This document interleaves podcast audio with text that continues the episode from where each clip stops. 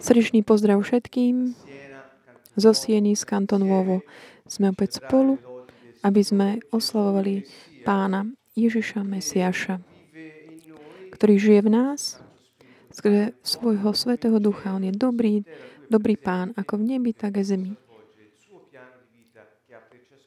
Aby sme my mohli tak naplňať ten plán života, ktorý on má pre každého jedného z nás. A toto je témou dnesného večera, ktorý sme začali už vlastne minule. Hovoríme už dlhšiu dobu o takej bitke v mysli. A dnes večer sa zbližšia pozrieme na tému ľudského osudu a taký ten scénár alebo skript. Taký pojem trošku taký zvláštny.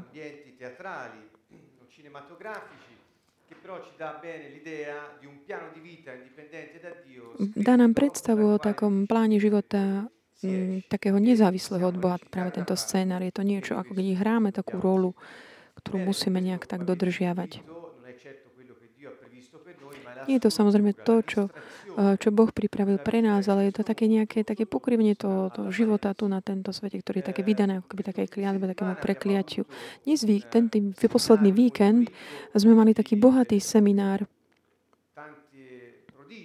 na mnoho takých divov Pána, ktorý medzi nami sa tak naozaj hýbal takou veľkou mocou. Hovorili sme o tom, ako vyjsť z prekliatia, ako vstúpiť do požehnania Božieho. Takže venovali sme sa mnohým témam, ktoré aj dnes večer, čiastočne, tak do určitej časti, tak im trošku z iného uhla pohľadu vám znovu tak prinášam.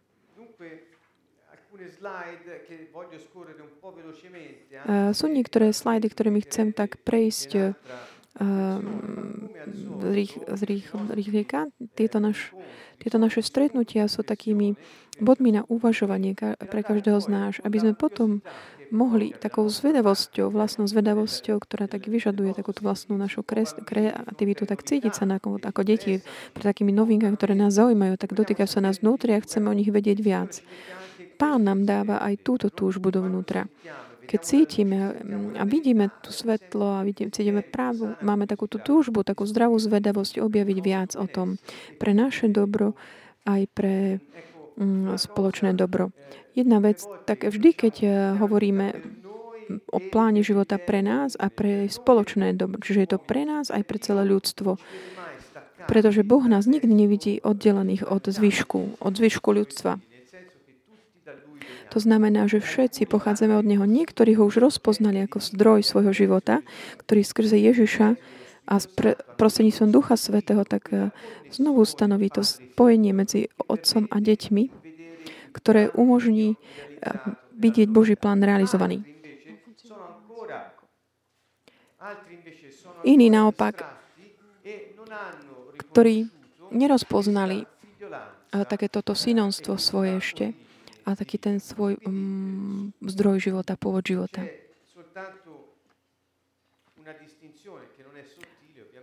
Je také rozdelenie, ide o otázku takého napojenia sa, takého rozpoznania sa, kto sme. Čiže osud človeka. Pre každého existuje teda plán určený pre jeho osobné a spoločné dobro. Úspech, prosperitu a hojnosť. A Boh má takýto plán pre každého jedného z nás, ktorý ustanoví už od večnosti. A keď si nás, každého jedného z nás vyvolil Kristovi, Mesiášovi, ešte predtým, než bol stvorený svet, on už mal, keď si nás vyvolil, tento, to znamená od večnosti, už mal tento plán pripravený pre každého jedného z nás. Ako by povedal, keď sme sa narodili, každý z nás sa narodil s takou nejakou batožinou. Aj keď sa narodíme nahý bez oblečenia, ale máme takú tú neviditeľnú batožinu, ktorá je ako keby tá naša duchovná DNA.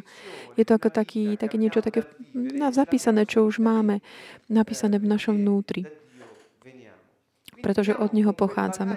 Čiže my prichádzame s touto takouto batožinou života, z tej dimenzie ducha, im to volajú z neba, od Boha, a sme ako keby katapultovaní do tejto dimenzie, kde máme to telo a skrze dušu začíname tak interagovať s tým stvoreným svetom, materiálnym, viditeľným, tejto dimenzie a tiež s duchom, skrze ducha, Božieho ducha aj s takým teda duchovným svetom všeobecne. Čiže toto je taký ten údiv obrovský, taká tá nádhera. Čiže máme tento plán, ktorý už bol taký pripravený, určený. Je pre dobro spoločné aj spoločné. Pre úspech, prosperitu a hojnosť. Spomínam si v Jeremiáši 29, je tam vo verši 11 napísané. Boh hovorí, nemám pre teba brány nešťastia, ale pokoja. Čiže Boh pripomína v celej Biblii, môžete si to vyhľadať, môžete si to vidieť, pozrieť, dnes už existujú tie vyhľadávacie systémy cez internet, kde si dáš kľúčové slova, už sa ti otvorí celý svet. Čiže pozrite sa na to, pohľadajte si to. Vždy, kde Boh tak ohlasuje, že existuje plán pre ľudí, ktorých on stvoril. A ako túži, aby títo ľudia ho rušili. A my samozrejme máme slobodu zvoliť si tento plán alebo nie, vybrať si ho alebo nie. Čiže my máme túto schopnosť zapísanú v našom vnútri, ten náš potenciál je, ten žiť tento život, ktorý Boh pripravil pre nás, ktorý určil pre nás, ale keďže Boh je láska a v láske nie je takého nútenia, nátlaku, láska necháva slobodu. Láska tiež potrebuje aj takéto druhé ty. Ten vzťah. A keď vidí, ten druhý je potom má slobodu prijať túto lásku, alebo nie. Pretože v láske je potrebná sloboda, inak by to nebola láska, pretože by to bolo otroctvo. Alebo len také využitie pre vlastné záujmy sebecké, čo to by nebola láska. Čiže Boh nás stvorí, dá nám túto možnosť žiť jeho život a potom nás stvorí aj na slobodných vybrať si to alebo nie. Samozrejme sme daní do takého prostredia, určitej rodiny alebo kultúry a národnosti a sme daní do tohto prostredia v tejto dimenzii.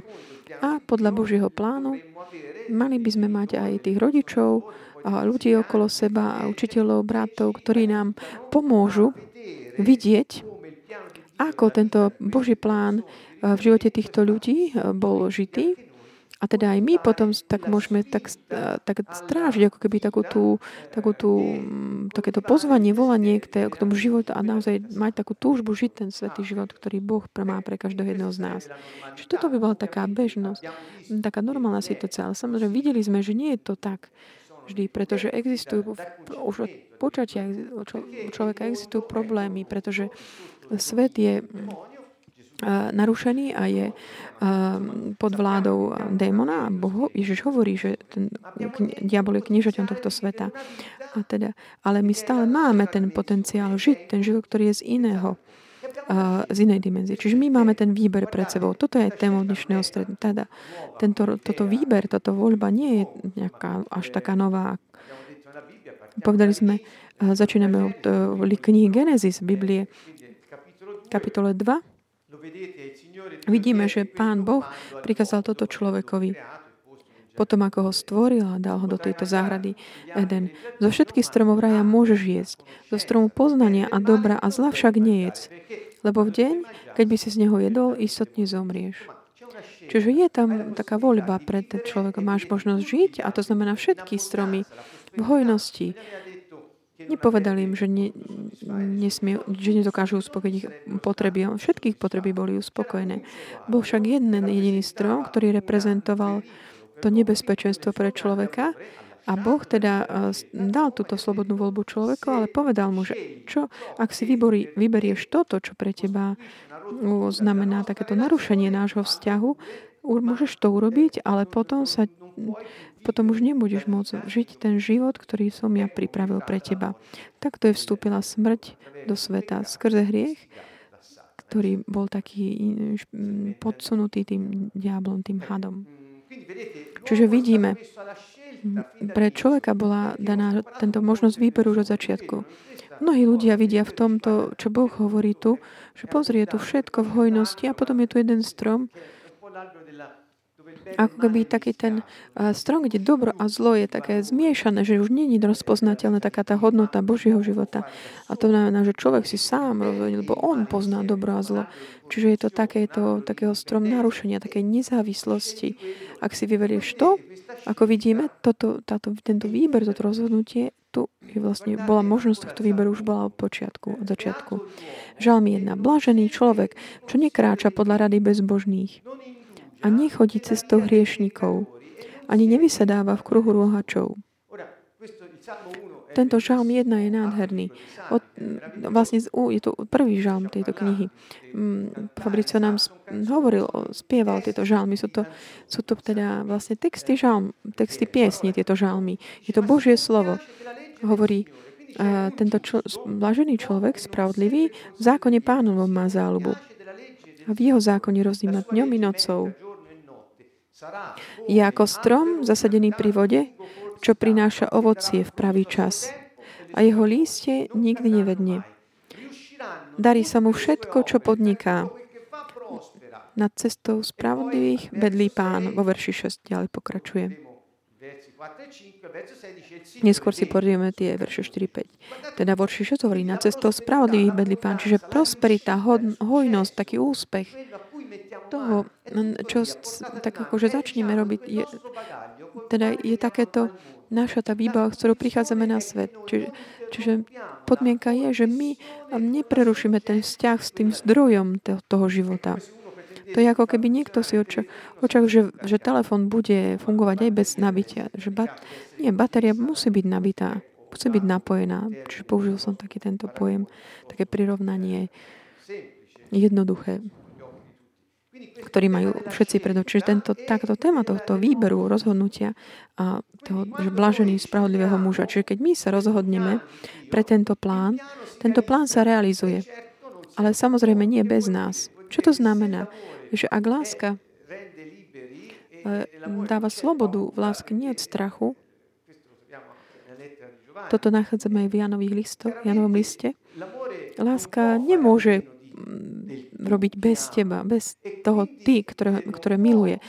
Čiže nemôže urobiť niečo namiesto niekoho druhého. Boh nemôže toto urobiť. Boh nás nenahrádza v takomto žití nášho života, ale On je s nami počas toho, ako my príjmame žiť ho, tento život, ktorý On pripraví. Čiže to je naozaj taká nádherná jednota, kde nikto nie je zanedbaný v tej jeho osobnosti alebo nejak utlačený a v tej svojej jedinečnosti. A v tej chvíli keď sa realizuje to, čo ten večný plán stanovil pre mňa, vtedy stretávam svoj osud. To znamená, to môj osud, také slovo, ktoré bolo veľmi zneužívané, ale veľmi sa toho ľudia báli.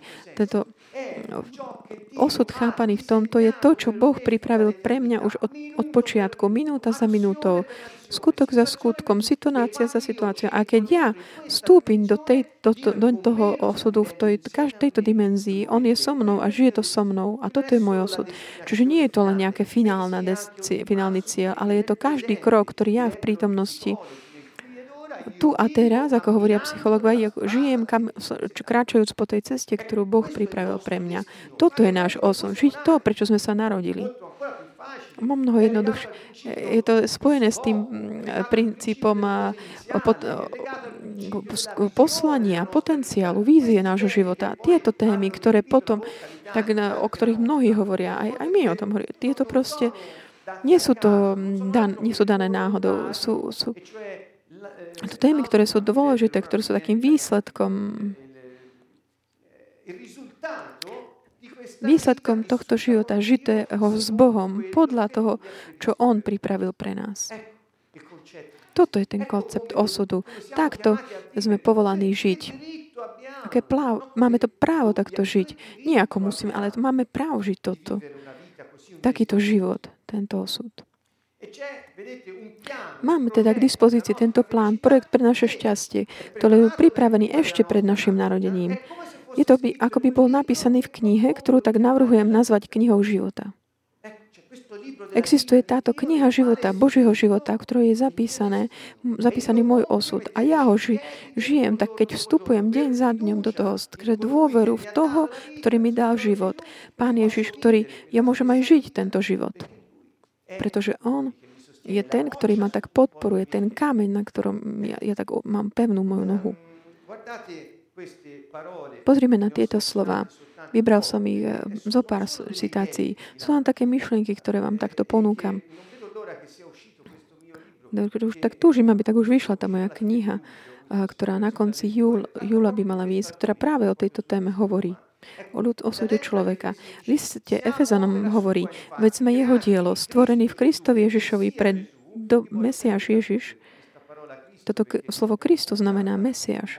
Bo toto slovo také Kristus je spomínané s takým náboženským spôsobom, ale on je Mesiáš, ktorý bol poslaný Bohom, aby nás oslobodil, oslobodil svoje deti. Mesiáš. Čiže je to jeho divo, sme stvorení v Kristovi Ježišovi pre dobré skutky, ktoré pripravil Boh, aby sme ich konali. Pavol z Tarzu napísal Efezanom, Boh pripravil dobré skutky, aby ste ich vyrobili. Tie skutky. Čiže Boh netvorí zlé skutky. On pripravuje len situácie, v ktorom tvoj potenciál sa môže prejaviť, kde tvoje poslanie sa tak je dosiaľ naplňané a tvoj osud sa realizuje. A nazýva ich dobrým skutkom. Všetkých pripravil. A sme stvorení prečo? Pre dobré skutky. Čiže pre ktoré on pripravil. Je to veľmi jednoduché. A prečo som ja tu na svete? Taká veľká otázka. Týchto predchádzajúcich šťastia sme o tom hovorí. Čo tu ja mám robiť? Bol si stvorený, aby si plnil dobré skutky, ktoré Boh pripravil, aby si ich konal. Jeden za druhým. Postupne. Čiže keď my nekonáme tie dobré skutky, ale nie je to dobrý skutok v tom zmysle, že robiť charitu alebo také jedným či druhým spôsobom. Nie, to sú tie správne veci, ktoré Boh pripravil. Práve tie, ktoré On pripravil.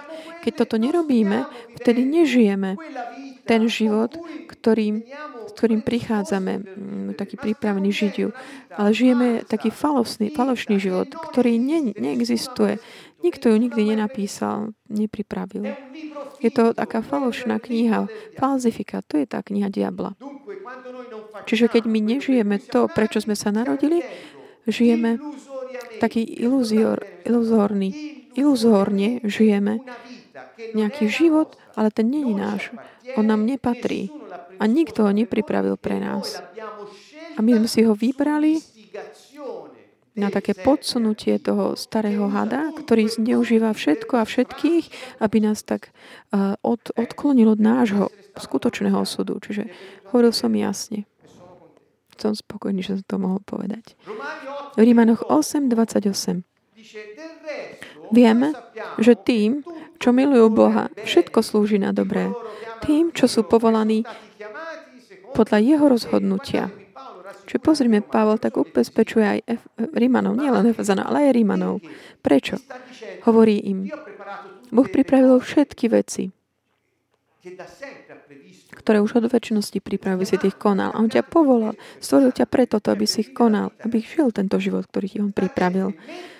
Počas toho, ako ty žiješ tento život v tejto dimenzie, ak je niečo, čo ti nejak nesedí, čo sa ti zdá také nemoc, alebo spôsobuje nejaké problémy. Všetci máme problémy.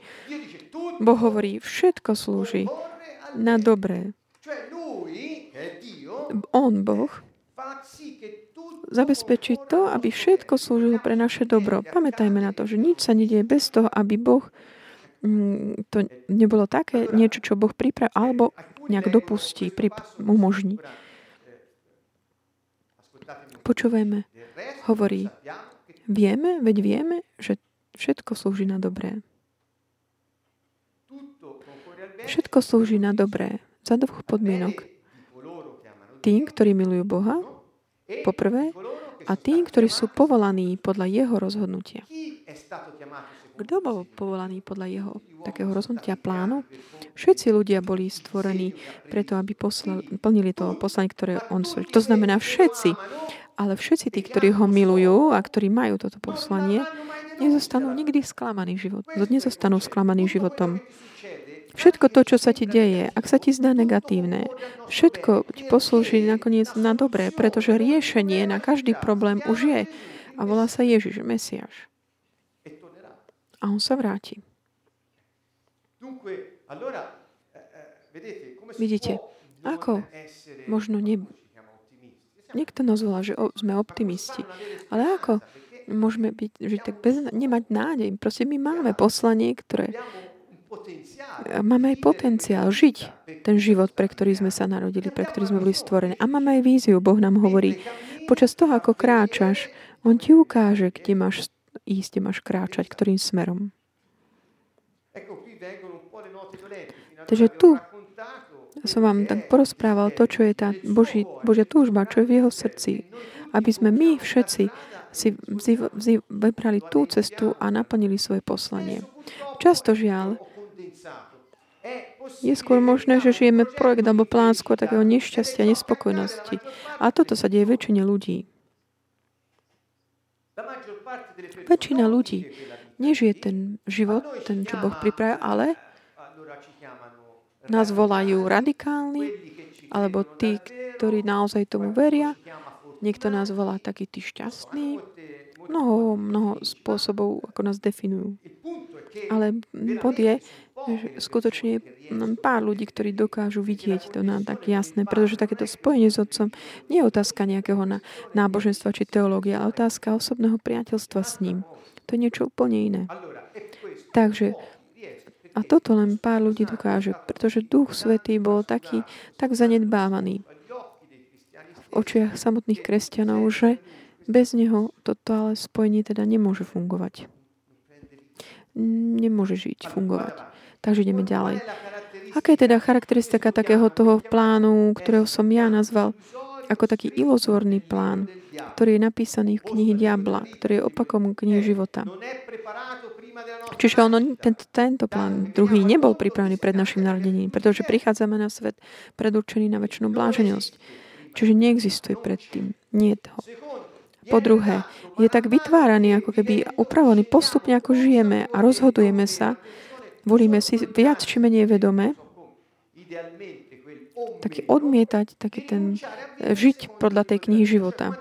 To znamená, keď my nežijeme podľa Boha, automaticky autorizujeme nepriateľa, aby si písal také tie takúto všetku smolu a tie situácie, ktoré žijeme potom každodenne. Po tretie, je to diabolský plán, zlý plán. Diabol je zlý. On je sám to zlo stelesnené. Čiže to, čo on robí, čo pripravuje, sú zlé, diabolské. Ak je nasledovaný ten plán, robí ľudí takými väzňami svojich vlastných rozhodnutí. Pozrite, čo robí diabol. Dáva ťa do takej situácie, že proste ty si vyberáš sám, pretože on ti napríklad zabráni mať takéto priaznivé prostredie, aby si videl ten Boží model pred tvojimi očami. Pôsobí už v rodinách. Je to veľmi také subtilné, jemné. To jeho pôsobenie, ale zákerné. Čiže on sme to my, ktorí si nakoniec ale vyberáme. On ti to ale podsúva na takej tej tácke. Ako keby bol napísaná taká iná kniha, ktorú nazveme kniha lži. Ona v realite neexistuje. Ale my už žijeme, ak sa nerozhodneme pre Boží plán. A keď žijeme potom ten knihu lži, žijeme tak nešťastí, nespokojnosti. A nešťastie, nespokojnosť nepochádza od Boha. Aj v skúškach, aj v situáciách, ktoré sú náročnejšie, Boh nám garantuje, že my budeme mať silu prejsť s nimi, aby sme mohli čeliť všetkému spolu s jeho radosťou, čo je niečo nepochopiteľné, ale je to tak.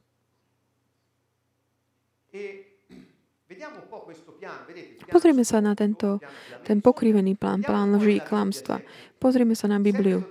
Keď sa vrátime do knihy Genesis, aká bol dôsledok toho, čo si vyvolili Adam a Eva? Že nepovedal, veľmi roznočím tvoje trápenie a ťarchavosť. Bolesti budeš rodiť deti a hoci budeš po mužovi túžiť, on bude vládnuť nad tebou. Toto je dôsledok. Čiže vidíme, bol plán. Toto je plán, ktorý prichádza kvôli slobodnému rozhodnutiu človeka. Nie preto, že Boh no tak urobil, zabezpečil. Nie, ale toto sa ti udialo, preto ty si vybral to ovocie stromu, plod stromu, ktorý som ti povedal, že je nebezpečný. Čo ďalej povedal mužovi? A pretože počúval hlas svojej ženy, a jedol si zo stromu, ktorom sa ti prikázal, nesmieš z neho jesť, nech je prekliatia pre teba. S námahou sa budeš živiť po všetky dní svojho života. Boh mu hovorí, ktrnia bodlačie ti bude rodiť a ty budeš jesť polné byliny. V pote svojej tváre budeš jesť svoj chlieb. Keď sa nevrátiš do zeme, z ktorej si bol vzatý, lebo prach si a na prach sa obrátiš. Hovorí, pozri, čo si urobil. Bol plán pre teba, ktorý bol prosperita, hojnosť, plnosť šťastia. A ty si si vybral jeho namiesto toho, ktorý, čo som ti ukázal, že toto je strom, že povedal som ti, nedotýkaj sa toho. Ale ty si sa rozhodol z mojej lásky, ktorá ti dala slobodu, ty si si mohol vybrať a vybral si ten strom. Takže toto je dôsledok. Čiže prechádzame tu na niečo, čo Boh neplánoval. To je ako taký shift, tak preradenie do situácie nemilosti, takého pótu, námahy, utrpenia. Utrpenie je kliatbou, chudoba je kliatbou, aj bolesť. Boh toto nevymyslel, on to neplánoval pre nás. A pozrime sa v Žalme 1. Sú to tie dve verše, 4-5, pretože druhý verš hovorí o tom bláženom mužovi, spravodlivom mužovi. Hovorí vo verši 4, no nie tak bezbožný, veru nie, tí sú ako plevy, čo vietor ženie pred sebou. Preto bezbožný neobstoja na súde, ani hriešnici v zhromaždení spravodlivých. Cesta bezbožných vedie do záhuby. Tuto je ten dôsledok toho vybrať si, nežiť Boží plán, ale ten druhý. Keď tak to zhrnieme. Kniha života obsahuje Boží plán pre každého človeka. Vo svojej podstate a identite je duchovný. Ak duch človeka je napojený na Božieho ducha, človek sa môže spoľahnúť na tento plán a vidí ho, ako sa v jeho živote naplňa. Efezanoch. Veď v ňom si nás ešte pred stvorením sveta vyvolil, aby sme boli pred jeho tvárou svätí a nepoškvrnení v láske. On nás podľa dobrotivého rozhodnutia svojej vôle predurčil, aby sme sa skrze Ježiša Krista stali jeho adoptívnymi synmi. Ďalej, Žalm 139. Veď ty si stvoril moje útvory, utkal si ma v živote mojej matky. Chválim ťa, že si ma utvoril tak zázračne. Všetky tvoje diela sú hodný obdivu a je veľmi dobre viem. Moje údy neboli utajené pred tebou, keď som vznikal v skrytosti, utkvávaný v hlbinách zeme. Tvoje oči ma videli, keď som ešte nebol stvárnený. A v tvojej knihe boli zapísané všetky moje dni. Len pomyselné, lebo som ešte ani jeden neprežil. My máme teda túto istotu, že ak my počúvame hlas Pána, ak my poslúchame hlas Pána, sa naplní náš osud. Žijeme v takej sítosti nášho života. Budem žiť aj do posledného dňa, keď Boh, ktorý Boh pripravil, aby som ja žil, aby som naplnil poslanie, pre ktoré som bol stvorený. Toto znamená, že smrť ma nevytrhne z tohto života, až kým nenaplním všetko, prečo som bol poslaný. Toto je dôvera, ktorú máme v jeho plán.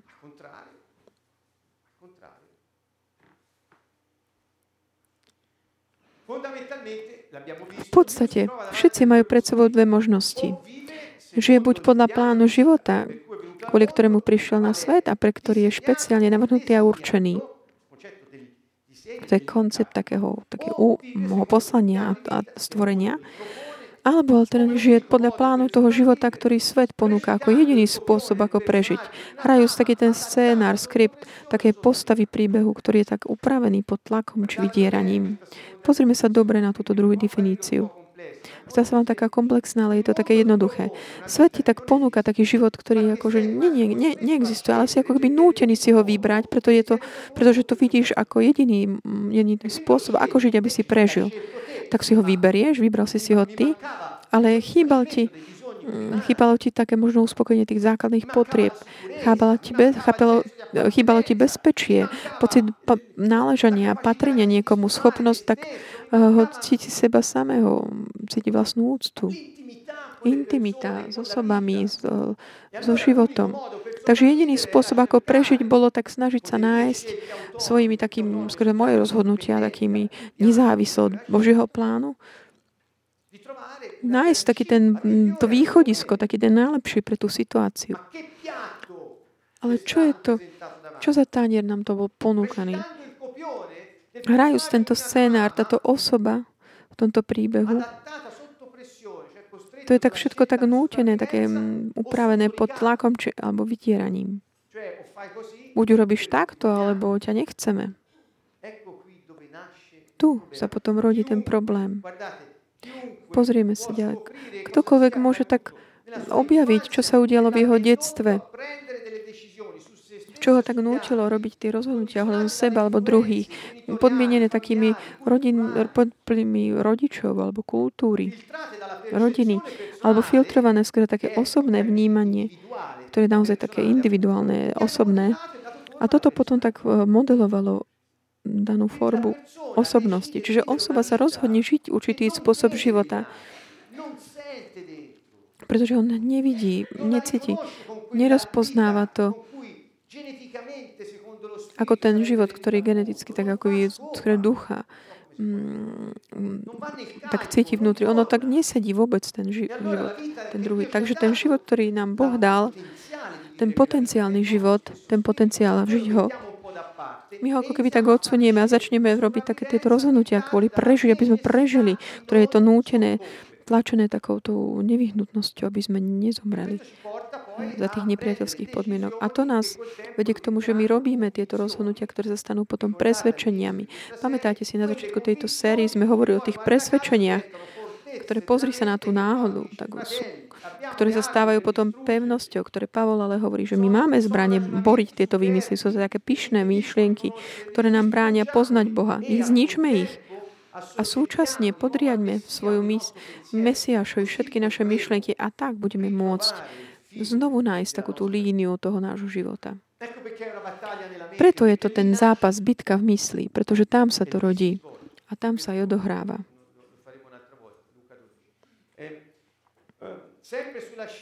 Ešte stále ohľadom toho rozhodnutia.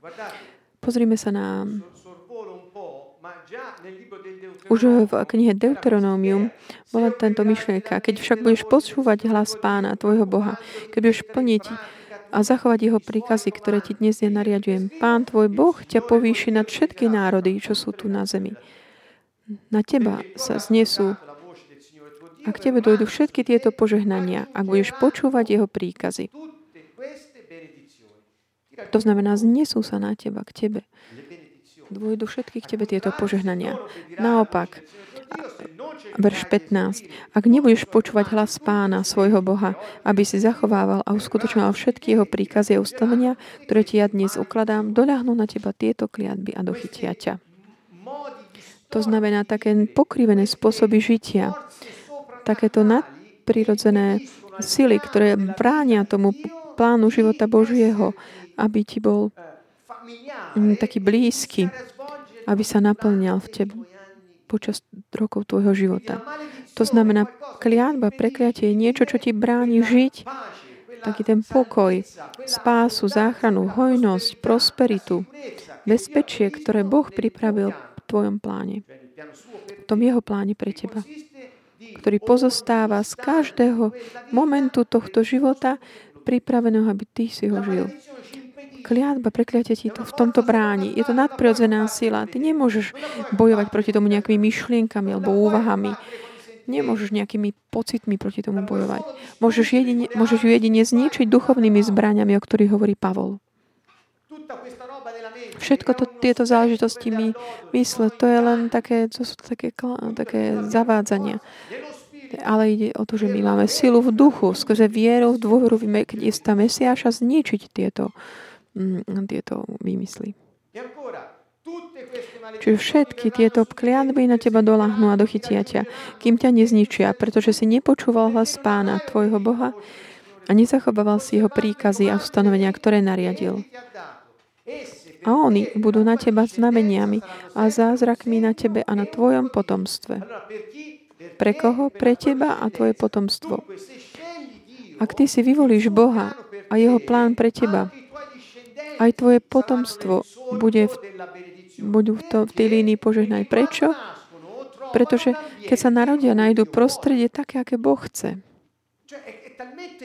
Je to tak banálne, jednoduché. Hovorí, toto také odozdávanie medzigeneračné. Samozrejme, že existuje to všetko o tom. Tam je ten problém. My hovoríme semináre o tom, aby sme ničili kliatby také od predkov, ktoré čo nie je ničené, než také odovzdávanie z generácie na generáciu týchto kliatiev prekliatí. také tá dedičstvo takého ničenia, zúfalstva, nešťastia. Prečo? Pretože keď prídeš na svet, kam prichádzaš? Aký model ti ponúkajú? Aj nevedome. Aj bez toho, aby si to uvedomovali, vedeli. Potom, ak budeme mať čas, pozrieme sa na pár vecí. Ale vidíte, vnímate toto vo svojom živote. Kdokoľvek sa môže vrátiť k tým rozhodnutiam, ktoré urobil, keď sme pod tlakom nejakých situácií, okolností, ktoré boli determinované nejakým skúsenostiami alebo vnímaním, ktoré sme mali, ktoré nás viedli k tomu, že sme zaujali také exitačné pozície, čo sme hovorili o nich minule. Ja nemám hodnotu, druhý majú, alebo ja mám hodnotu, druhý nie, alebo ja nemám žiadnu hodnotu, ani druhý nemajú hodnotu. Chápete? To sú tie takéto rozhodnutia. Tieto skúsenosti, ktoré sme mali, také tie potreby prežitia v tej džungli, prežitia, ktoré nás vedú k takému, že my tak zaujmeme určitú existenciálnu pozíciu a na základe nej, ktorá je také toho nášho spôsobu, pohľadu na život, kde my sa nachádzame, my potom aj všetko sa rozvíja v tej perspektíve toho, čo sme si my vybrali. Ja som vám hodnotu, ty nie, podceňovanie a podobné. Tu taká snaha zapapáčiť sa alebo iné. A zneužitia a iné veci. Alebo silný, ktorý vládne nad slabým.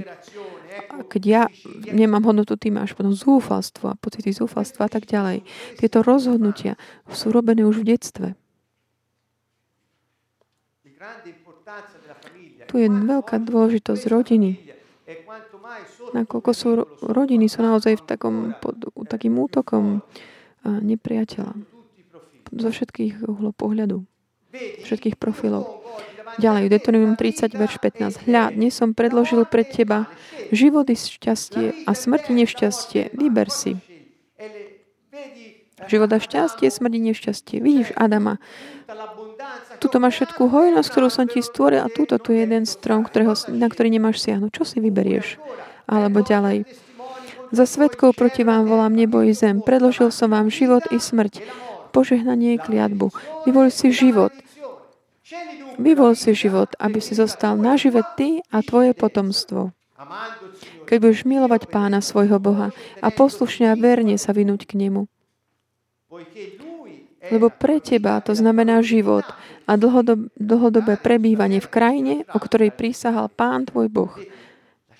Abrahámovi, Izákovi, Jakubovi, že im ju dá.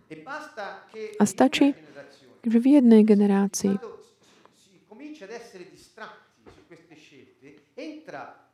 vstupuje znovu tá kliatba, v jednej generácii vstupí tá kliatba a potom vstupuje nie len taká tá biologická, tá batožina, lebo kliatba prichádza aj s chorobami, to sa potom odovzdáva, nie len také psychologická výbava ako keby, lebo sa aj psychologické také dáta sa odovzdávajú z generácie na generáciu, aj duchovné.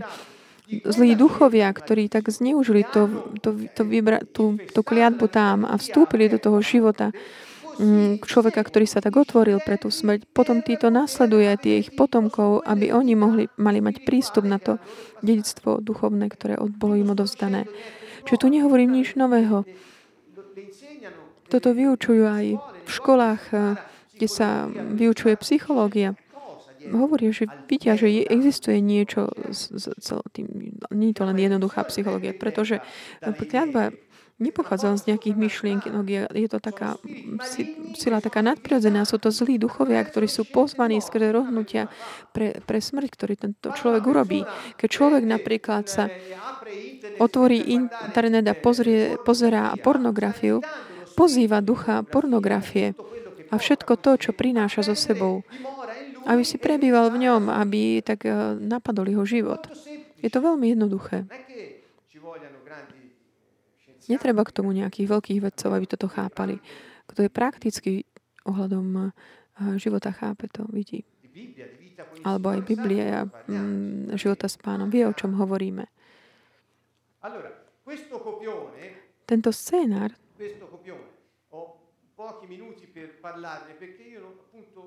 mám len pár minút, aby som o tom hovoril.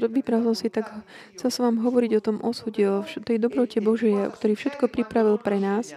A aj o tom, a teda prechádzame, čo sa udeje, keď si ho nevyberieme. A hovorím, že nejde nejaké riešenie psychologické, ale riešenie je v duchu človeka. Psychológia dynamike mysle aj biologická časť, ako skôr neurovedy, tam sme schopní prísť ku takému povedomiu o tom, čo sa nám deje, aby sme sa mohli na novo rozhodnúť. Čiže táto známa taká dekontaminácia našej osoby od takých všetkých tých situácií, dynamík, ktoré boli diktované takými voľbami, rozhodnutiami nesprávnymi. Takéto dekontaminácia nás potom vedie k právemu v rozpoznaniu toho, čo nás trápi, a keď to už vidíme, môžeme sa rozhodnúť už to nechceť viac. Problém je, že keď ty nevidíš, nemôžeš sa ani len rozhodnúť, že už to nechceš.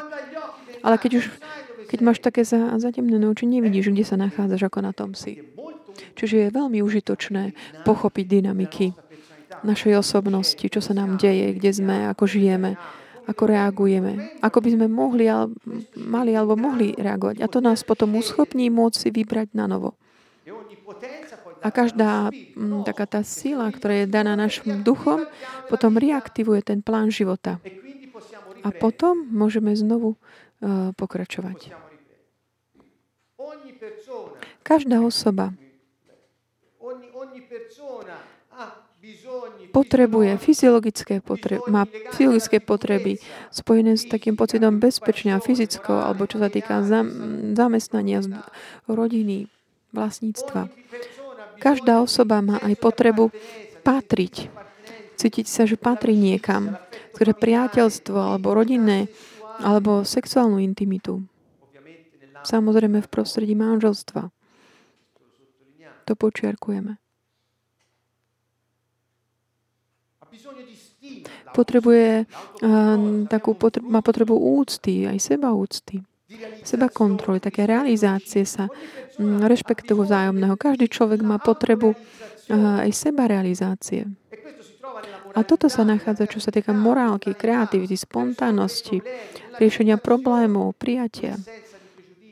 A takého, že nemá predsudky, taká dekontaminácia nášho života.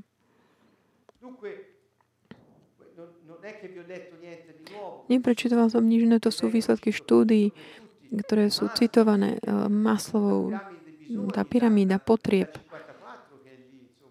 Od roku 1954 už je tu na tie teórie ohľadom scénára, ktoré som vám citoval, pochádzajú od Bernarda Steinera v rokoch 40.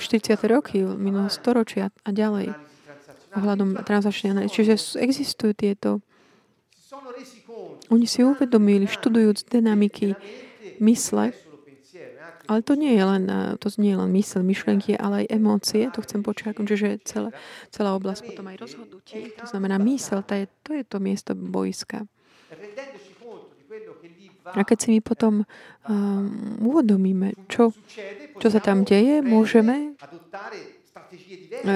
sa rozhodnúť iné stratégie, urobiť iné rozhodnutie, ale keď nevieme, aj keď trpíme, tak nevieme, čo robiť.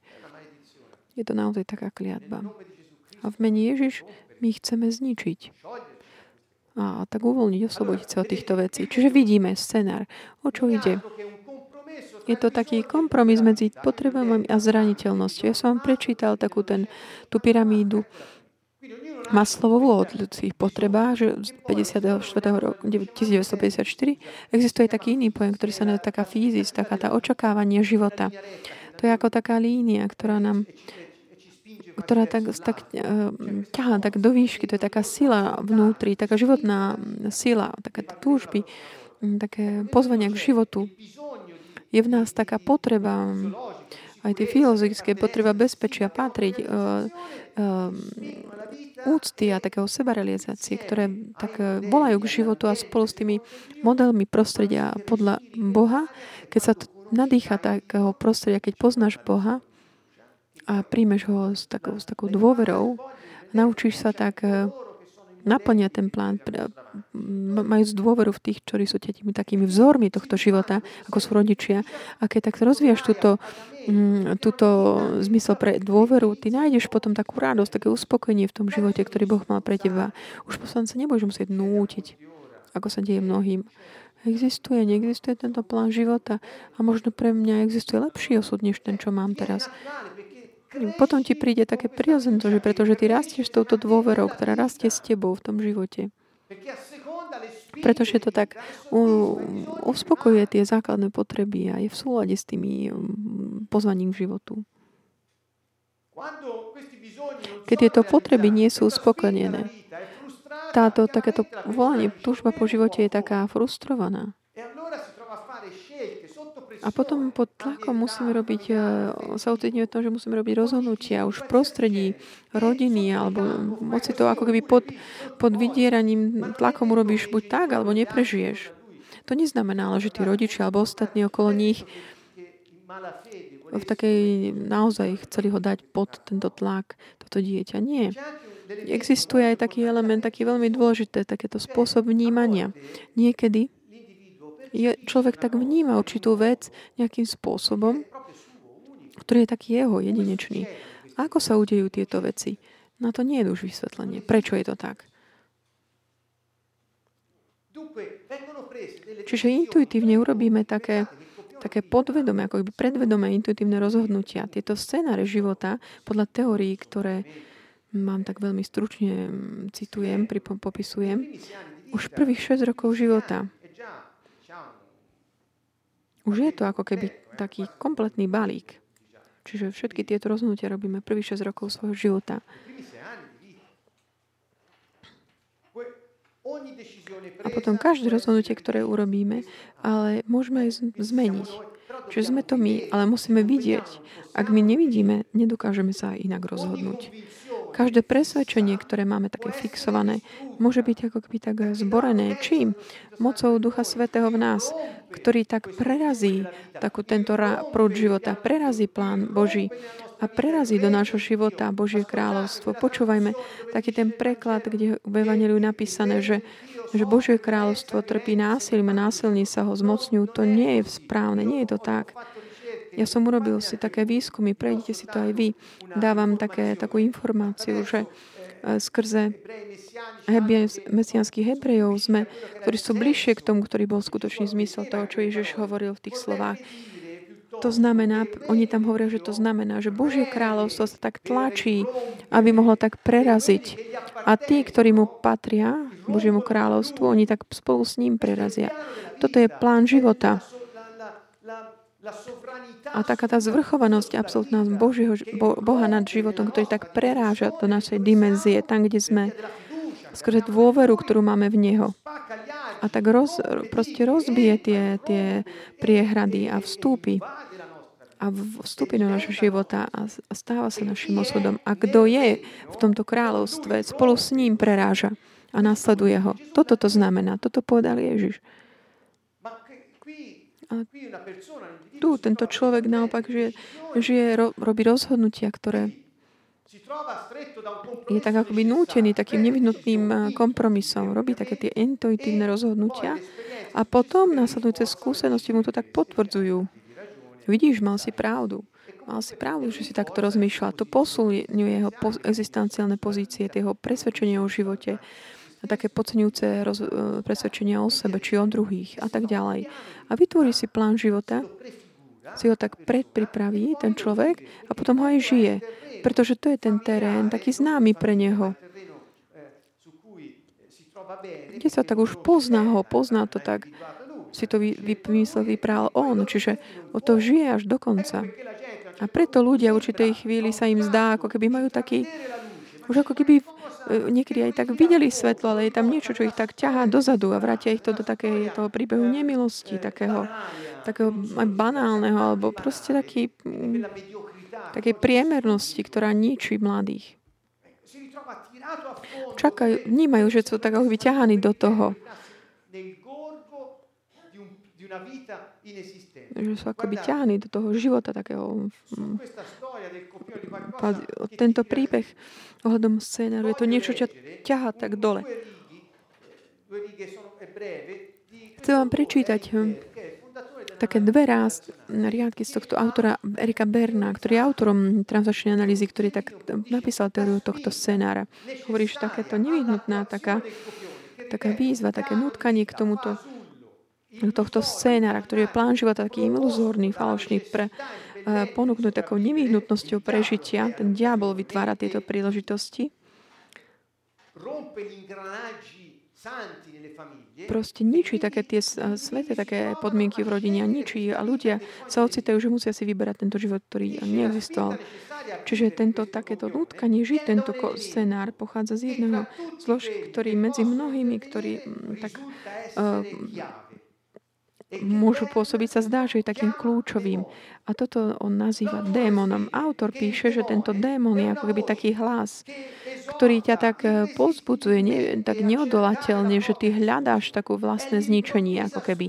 Je to také nutkanie, nadprirodzené nutkanie, ktoré tak určuje ten osud človeka. Nie je to Božie, nie je to ani ľudské. Možno je to hlas padlého aniela, ktorý hovorí takým šepkaním zvádzajivým, ako taká čo ti spieva také tie inkantézimy.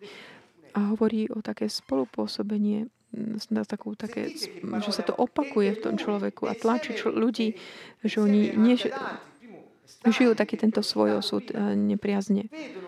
Čiže títo veci vidia, že ako by tento život tohto scénára takto vykonštruovaný je ako ovocie takej kliatby nejakej. Je tam nejaká nadprirodzená síla za tým. Chcel by som vám povedať, že v týchto scénároch pôsobia celý život takým nevedomým spôsobom. Nemáme o tom povedať. Čiže preto hovorím, že priviesť to na také vedomie, uvedomíš si to, že potom vidíš, keď vidíš, tak sa môžeš rozhodnúť inak. Tak tie pojmy, ktoré používali títo ľudia, hovorí sa tu aj o takých čarodejniciach, o takých zlobroch vo vzťahu takým tým postavám, ktorí namiesto toho, aby žehnali a prijali, starali sa s láskou, tak oni posúvajú také tie príkazy, zákazy, ktoré potom prenasujú týchto ľudí tak bez toho, aby si to uvedomovali. Čiže používajú tieto sú také tie negatívne postavy potom okolo toho jedinca, ktorý sa možno práve narodil, tohto človeka. Sú tie postavy také ako keby čarodejníci, ktorí ako keby sú známi aj z prostredia okultu. Hovoria tiež, že tie také zákazy scénára, ktoré sú tieto, ľudia ako keby rastú s takými, také, že majú také, že im komunikované, ako keby cítia na sebe také ten zákaz, také, že neexistuj, nebuď. A potom ako keby žili s týmto vo svojom vnútri. Vedia, že aj neexistuje, ale musia žiť. Je to taká kliatba, taký život takto. Sú hlboko presvedčení, že nemajú právo, že neexistujú, že nie sú sami sebou, alebo že nemajú byť dieťaťom. Takí tí už od malička musia sa správať ako dospelí, sa musia postaviť o súrodencov, musia robiť všetko dobre, musia byť dobrí v škole a tak ďalej. Alebo také, že nemáš ráz, nemaj zdar, alebo nebuď dôležitý, nemaj intimitu. Mnohí sú presvedčení, že nemôžu mať intimitu, alebo také jednoducho nie, taký ten zákaz vo všetkom. Nemajú sa dobre, oni buď zdraví, nemyslí, necíti emócie. To sú tie zákazy hlboké v osobe človeka. Steiner ich nazýva, že to sú také ako také čary. Ako keď je taký začarovaný niekto. Čítam z jeho knihy Scenár života. Tieto sú ako taký výsledok takej moci rodičov ovplyvňať dieťa v súlade s ich túžbami, aby robili to dieťa to, čo oni chcú. Nie. Často je to také nevedomé. Problém je tento, že príde ti niečo ponúknuté, taký život, ktorý je taký iluzórny a že ja toto som naozaj žil. Áno, ale neuvedomujeme si to. Autor ďalej tvrdí, že jeden aspekt tejto schopnosti také, ako keby dať také tie, ako keby začarovať ľudí, aby žili, aby verili, aby mali v svojom vnútri nejaké také veci tak hlboko, ako sú tieto zákazy napríklad, ktoré máme na slajde. Je to taký ten schopnosť, ktorú majú všetci ľudia, takéto, že ako keby niekoho tak začarovať. A tieto takéto čary, alebo také je súčasťou takých tých analýzy transakcií, ako keby sa to čítalo aj takých tajných, takých tých posolstiev, ktoré majú takú moc. a môžu byť ľudia ovplyvnení pozitívnym či negatívnym spôsobom. A takáto moc konať to nazýva mágia alebo čarodejníctvo. A sú to schopnosti, ktoré sú implikované v mágii alebo čarodejníctve, pochádzajú z tejto moci konať tieto čary. Pozýva to z toho, že dáš ako keby niekomu ho tak ako by podsúvaš mu nejaké veci a vedíš ho, aby robil určité veci, ktoré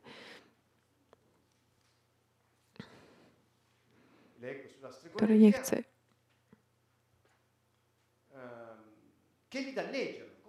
Niečo robí veci, ktoré mu škodia. Je to taká tá moc, ktorá je používaná voči druhým, tak s cieľom poškodiť mu, aby si vyprodukoval niečo, čo tebe dáva prospech, alebo sa cítiš silný. V iných častiach sveta sa hovorí aj o nejakých čároch alebo vúdu. A moc čarodejníctva je veľmi veľká. Ak nejaká skupina ľudí, ktorá sa obráti voči druhému človeku, ako nejak v prípade vúdu, tento človek môže byť dokonca zabitý, ak celá jeho dedina napríklad je proti nemu. Alebo také bláznostvo, alebo schizofrénia je taký náš spovedajúci jav, ktorý je vlastne zodpovedá tomuto vúdu. Toto je základný text pre štúdium scénárov. Hovoríme o psychológii, sociálnej psychiatrii, transačnej analýze. Čiže prišli k tomu pochopiť, že toto používanie, také pokrivené používanie duše po takých rôznych posolstiev alebo neverbálnej komunikácie voči deťom či ľuďom a tak posilňovanie, ktoré potom ako dospelí už žijeme alebo trpíme nimi, spôsobujú to, že nás tak ako keby začarujú. Alebo sme ako keby boli pod nejakým čarami, ktoré nás vedú žiť život, ktorý nie je naším. Len som vám dal také niektoré. Pomyslíme, je to ako ten scenár, je ako takým plánom, ktoré pochádzajú od rodičov alebo takých tých postav referenčných, ktorí ponúkajú týmto človekom taký plán alebo aj vzor a model. Lebo tým, že oni žijú ten život, ktorý oni ponúkajú, podsúvajú svoje tie posolstvá, oni vlastne hovoria, pozri, takto sa to robí. Tu je ten návod, ako máš robiť. Alebo je to takým, sú také, ponúkajú také nápovede v praktickom fungovaní. Keď niekto príde taký môj odovzdaný takýto spôsob, vtedy robí si tie rozumne špecifické, žije podľa týchto posolstiev, volieb, ktoré urobil, aj v dôsledku prostredia, v ktorom bol. A to je takéto riešenie, intuitívne riešenie, ktoré on vtedy našiel na základe toho, ako vnímal. On jedinečne osobne vnímal tie okolnosti. A kto je režisérom tohto všetkého? Kto je za týmito všetkými čármi a kúzlami? Kto za tým je? To je nepriateľ, Boží nepriateľ a nepriateľ človeka, diabol. Tu je ten zoznam, ktorý som vám hovoril vlastne predtým. Kvôli času tu skončíme už, bo čas už nestačí, aby sme to prehlbili. Nechcem toto, aby to bolo len také technické prehlbenie poznatkov o scénáre. Chcem, aby to bol taký náznak, ktorý urobíme, aby sme pochopili, ako keď tento scénár nás vedie k takému životu, ktorý nie je našim. Ten spôsob života není ten, ktorý pripravil Pán Boh. Keď my vyberieme si, my vlastne potom realizujeme tie kliatby, ktoré vlastne súvisia s tým spôsobom života toho iného. Čiže v podstate, drahí priatelia, nezostáva nám iné, než tak prijať takúto možnosť tak pozrieť dozadu, vidieť, ako žijeme. Uvedomiť si, mať také povedomie o tom, prijať Pána Ježiša Krista, prijať ten osobný vzťah s Bohom Otcom v Duchu Svetom, ktorý nám je daný, keď príjmeme Pána Ježiša, a prijať ten plán života, takže si ho vyberieme slobodne. Ten, ktorý On pripravil pre nás. Ako hovorí Pavol, Duch nám pomôže potom zničiť tie pevnosti našej mysle, ktoré sú tie presvedčenia scénára. Tak ich definujem, také na uvažovanie. Také tie presvedčenia tohto scénára, ktoré nás vedú, že stále rozmýšľame určitým spôsobom, ktoré nás stále sa akoby tomu presvedčia, že my nemáme hodnotu, alebo druhý nemá hodnotu, alebo život nemá hodnotu, alebo všetko ide na nič. Nikdy nemáš to, čo chceš, pretože tvoje potreby nikdy nie sú spokojné. Existuje náš priateľ, ktorý už nie je medzi nami, Serafino Falbo, ktorý napísal takú nádhernú modlitbu, hovorí: Keď mám hlad, Pane, daj mi ju. Keď potrebujem jesť, Pane, daj mi Ježiša. Keď potrebujem piť, Pane, daj mi Ježiša. Keď mám... To je také obrazné? Nie, lebo to je naozaj, pretože keď sa rozhodneš pre Ježiša, jeho kráľovstvo, tak prerazí do tvojho života. Prerazí do tejto dimenzii a začneš žiť ten plán života, ktorý Boh od večnosti pripravil pre teba. Nie je to nejaká teoretická vec, nie je to teológia, nie je to obrazné. Je to reálne. A my sme toho svedkami. Máme takú odvahu povedať takto otvorene, pretože sme to zažili, zakúsili. Toto je ten údiv. Tá nádhera. Na každú našu potrebu je odpoveď. Odpovedou je Ježiš. Potrebou tohto narušeného sveta je Ježiš, týchto systémov, ktoré sú tu pred našimi očami. My sme uprostred toho, lebo žijeme vo svete. My nie sme mimo sveta, my sme vo svete. Ale riešenie oni nemajú, to nemajú politici. Riešenie nemajú ani vec. Riešenie nemajú ani akákoľvek iná kategória tých ľudí vplyvných v tomto svete. Zahrňujúca je náboženstvo. Nemajú ho. Riešenie na každý problém sveta je len Ježiš. A on sa vráti.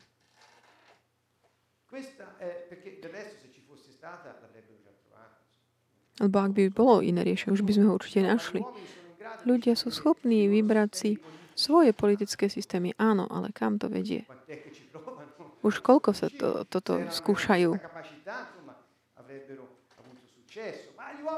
Ale ľudia sú schopní vybrať si systémy ekonomické.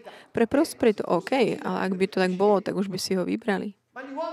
A ľudia sú schopní vybrať si nového lídra, alebo tak. Ak by to bolo tak, tak už by sme mali vládu nejakú lepšiu, než je dnes. Takže riešenie je Ježiš. Pretože Ježiš je Boh, ktorý zachraňuje, ktorý nás oslobodzuje od každej kliatby, od otroctva hriechu a od moci diabla. A on nás tak dá znovu na tú taký ten cestu života, ktorú Boh od večnosti pre nás pripravil. Takže s touto veľkou nádejou, to neznamená nejaké želanie priane, ale znamená to istú dôveru v očakávaní. To znamená, my sme si istí a čakáme s dôverou. Nádej je niečo viac, je to taký motor v našom vnútri, aby sme mohli hľadiť v ústretí zajtrajšku s touto nádejou v našom srdci. My tak dúfame a sme si istí, že mám to odozdali. Vám tak sa uvidíme, rozlučíme do budúcej stredy, kedy bude ďalšie stretnutie s takými úvahami o živote. Srdečný pozdrav zo Sieny, z Kanton Vovo objatia a srdečný pozdrav všetkým. Obzvlášť dnes večer zdravím priateľov z Janova. Viem, že nás sledujú.